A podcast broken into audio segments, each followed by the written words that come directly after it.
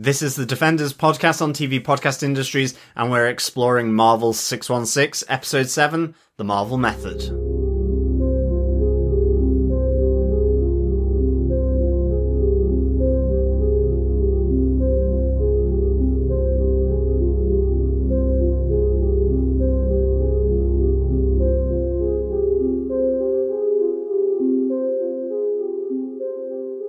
Welcome back, fellow defenders. We are here looking at episode 7, the Marvel method of the documentary anthology series Marvel 616. I am one of your hosts, John. I'm your other host, Derek. It's getting exciting now. We're only a couple of weeks away from WandaVision, John. I know.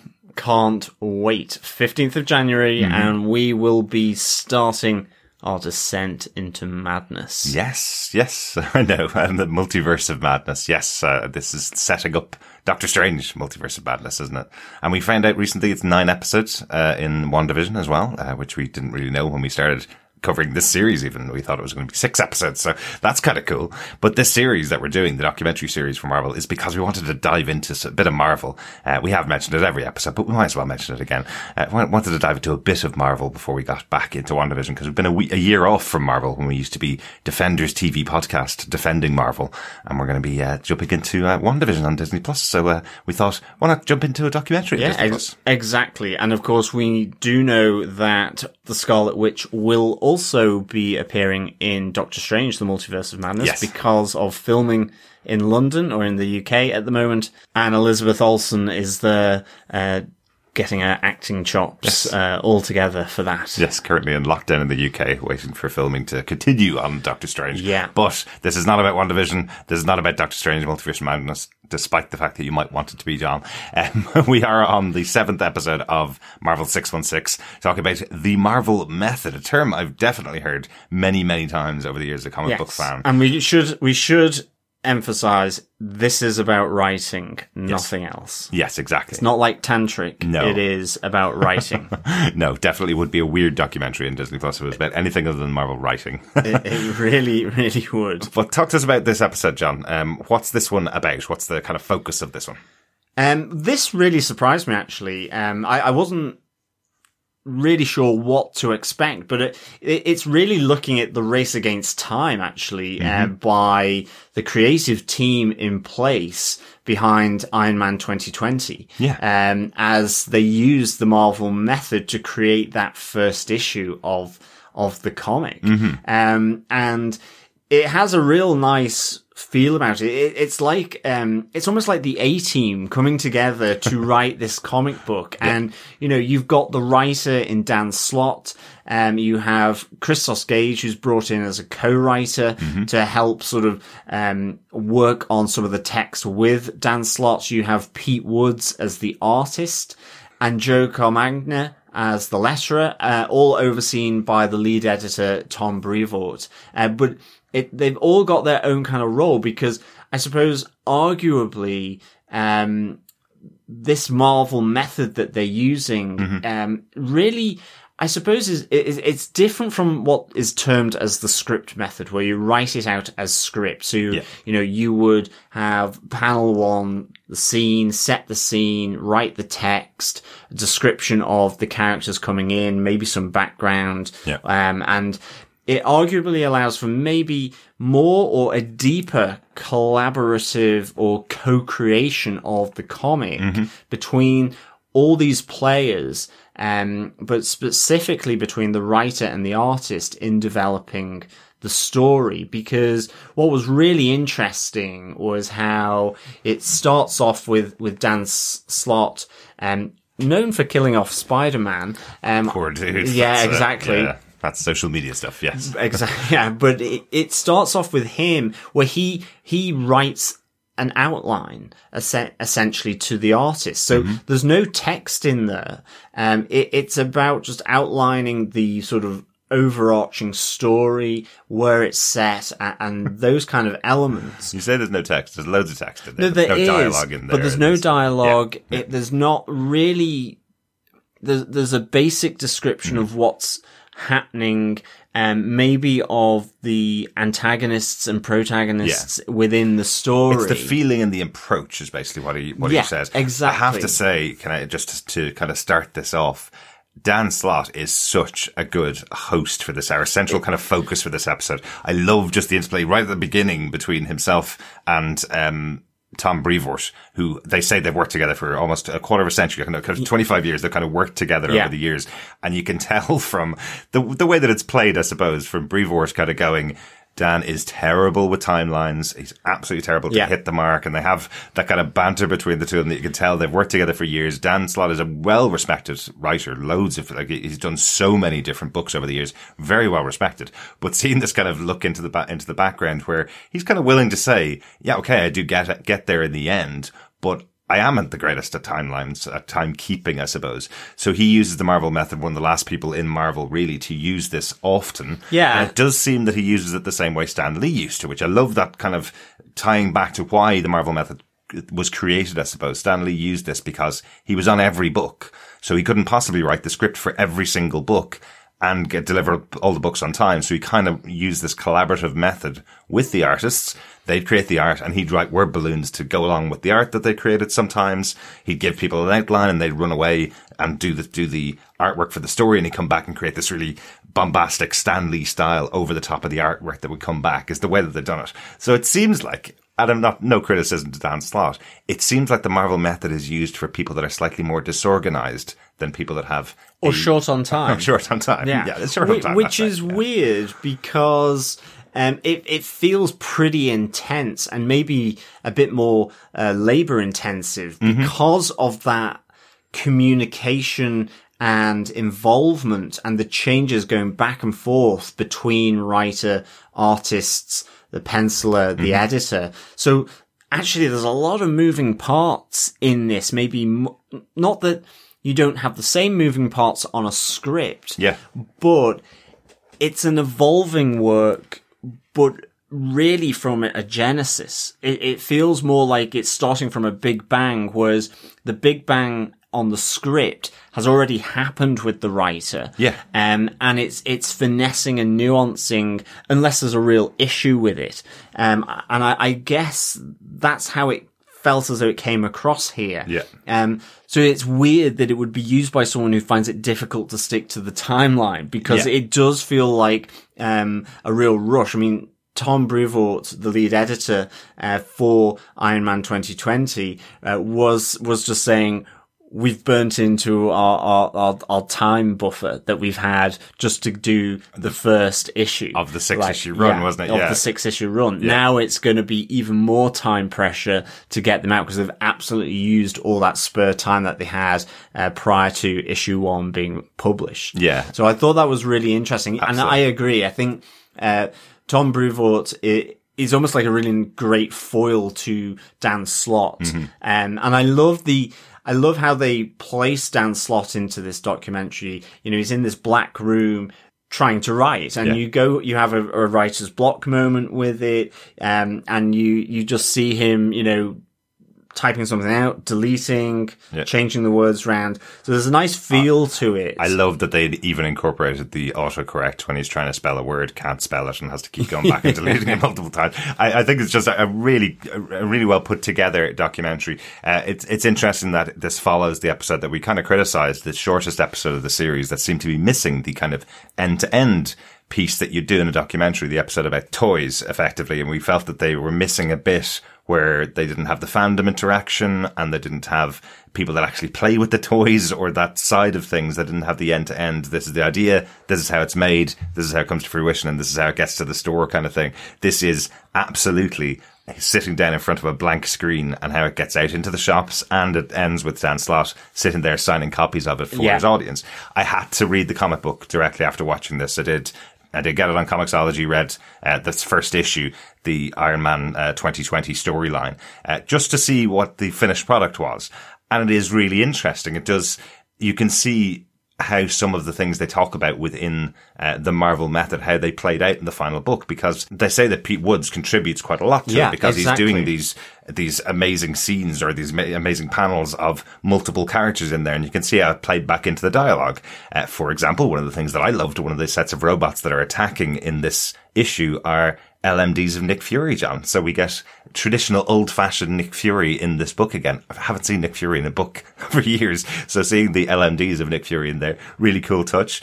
Um, there's a scene where we have multiple robots from the history of Marvel all uh, in they mention it in the in the documentary, the Thirteenth Floor. Uh, some of these robots are very famous robots that you haven't seen for years, like Herbie from the Fantastic Yeah, Four cartoon is in there. Um, I loved that I could now see from seeing this documentary. I love that I can now see how the artwork played back into the writing. Exactly. And so that outline by Dan Slott goes to Pete Woods, who was the artist. And in, in some ways, I suppose it was a little simpler because he was the penciler, the inker, and the colorist. And he, he draws effectively the art and the, the pages of, of the comic, Yeah. which I know that sounds weird to say, but that's exactly what he does, uh, to the outline. And it, it, there's a really nice moment because, um, he wanted to do something with the Iron Man 2020 look. Uh-huh. He hated the cogs. Uh, yes. He absolutely hated them. And in the t- back and forth between him and, and, uh, Dan Slott, Dan Slott says, no, these are iconic. These have to be on them. It's the only defining feature of Iron Man 2020 are the big shoulder pad cogs. And So this character of, of Arno Stark hasn't appeared very much in the comic books. They No. were saying that it, there was a storyline done in the 80s going, this is the Iron Man of the absolute future. We'll give him a new name and everything. This is going to be the, the brother of Tony. And the only thing that people could remember of him with the massive cogs on his, on his outfit. So this isn't an opportunity for the artist Pete Woods to create a new Iron Man suit. This is the opportunity for him to take the old design that was given in the 80s, even though it was terrible, and update it for what it would look like. But it could have been, Yeah. but the fact that Dan Slott gave the outline rather than saying he wants cogs on the suit Yeah. or the character with big cogs on suit Mm-hmm. um, meant that you had that interchange. And, you know, it went to in, in the way of retaining the cogs, but it, it may not have done Yeah. because the artist, Pete Woods, didn't like them. He said he hated them. Yeah. And then in, in getting the notes back from Dan Slott saying, you know, we've got to retain the cogs, he just went, okay, I'll go all out and did the biggest Exactly. cogs uh, you can possibly imagine on someone's shoulders. I mean, yeah, total want 80s cogs, thing. we've got Yeah, cogs. we've got cogs. and so, you know, really interesting. Um, the other one was with Christos Gage where, you know, um, one of the panels that, that Pete Woods had done, it was of the main cybernetic villains of, of the, the comic book. And it was this, this huge beast. And, you know, Christos Gage just, the, the wrote the text for this and decided that it needed to be included in the art rather than in a, in a text bubble. Yeah. Um, what it was saying. You also have this back and forth between Christos Gage and Dan Slott because, um, Christos Gage is writing, um, some of the, the, the text for the speech bubbles. Um, and he was putting in a lot of cat puns, which he, he, he loves cats. He's got loads of cats. Um, and that just had to be, uh, dare I say uh, brought back, um, on the suggestion of Dan Slott, uh, cause he said he wanted Dr. Shapiro, who was this very intelligent cat, to think like a cat, not behave as humans thought cats would behave. And so there, there was a real, this kind of interchange going back and forth and, and ultimately that interchange is one of, um, where there is a, a medium between the writer and co-writer in this instance, or the writer, co-writer, and the artist, they come to an accommodation or they go one way or another. And it was really, it felt very, very collaborative. It, Yeah. it really did. Um, it, but as I say, it felt really intense and you, you could sense, um, that in some ways this Marvel method pioneered by Stan Lee with the likes of Jack Kirby, you know, it was born of a pressured situation of having to get a lot of things out, but also one where they're actually in close contact with one another, either in the bullpen or at the Marvel offices. Mm-hmm. This is happening across the whole of the US. So you've got Christos Gage in LA, Yeah. you have Dan Slott in New York, and Pete Woods owns a trailer and goes around the country. That's so uh, cool. uh, which is really, really cool. And so he could be anywhere in the US. As long as I have internet access, I can upload Exactly. my pages and then do it anyway. But yeah, very cool. you know that that sense of that remote communication, even just with this lockdown, the, it's a different way of having to communicate. You you know, um, rather than being effectively Stan Lee in his office and Mm-hmm. the the artists, the inkers, the pencilers, the letterers, all just being on the same floor. Yeah. that you can pop your head round the corner and and chat with them or Absolutely. whatever. And as we as we learned really earlier on in the in the documentary series with the Amazing Artisans uh, episode, uh, there are now artists working everywhere in every time zone across the world. Now it's not just the bullpen in New York. Now it's it's artists working all across the world on all these books. Um, the other thing I'd like to call out as well is that they incorporated the editing process in here as well, where you see uh, Shannon Ballesteros, uh, who's the the editor that was responsible for this book, working for Tom Brevoort. But what I found interesting was everybody's under time pressure. As we say, this was just the first issue of six that had to be delivered, and the rest of them they only have a four week lead time. Yeah. effectively. Uh, this one they had however long they wanted to because they knew this book was coming out in 2020. Effectively, so could have had six months working on this. one. Exactly. But I love that you have um, this final kind of proofread from the editing team who are sitting there looking at the pretty much final version of the book just before it goes to the letterer and they're making their final changes before it gets produced and before it goes out for publishing effectively. Um, I like that they incorporated that because you don't see that side of things very often. It's always talking about the artist, the, uh, the, uh, writers, and then the letterer does get some involvement uh, in a lot of cases, but seeing the editing process, seeing that they have to go through it Yep. and say if there's any spelling mistakes, they can only be fixed at one point. Well, that was And- it. The- interesting thing was of of that was that that that first look, and um, she she was saying this is where the big changes and the big comments need to go Yeah. because when it comes to effectively the draft final of it, it is.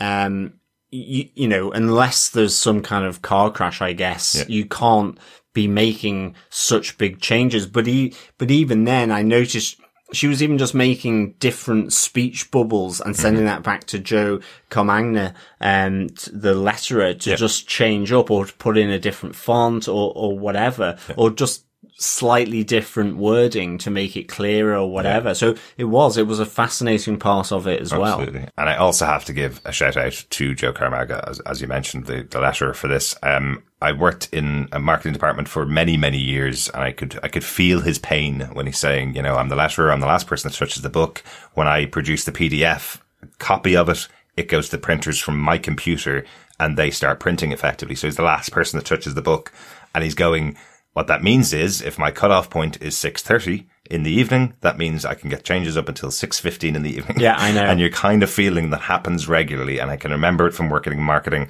uh, for many years doing adverts, advertising, that kind of stuff, where if you tell them, if you give a specific time to the people who are supplying you with all of uh, their requirements, you give them a specific time for cutoff, they're going to use every single second of that. So I hope his actual cutoff time is 7 p.m. maybe. Yeah, I hope so.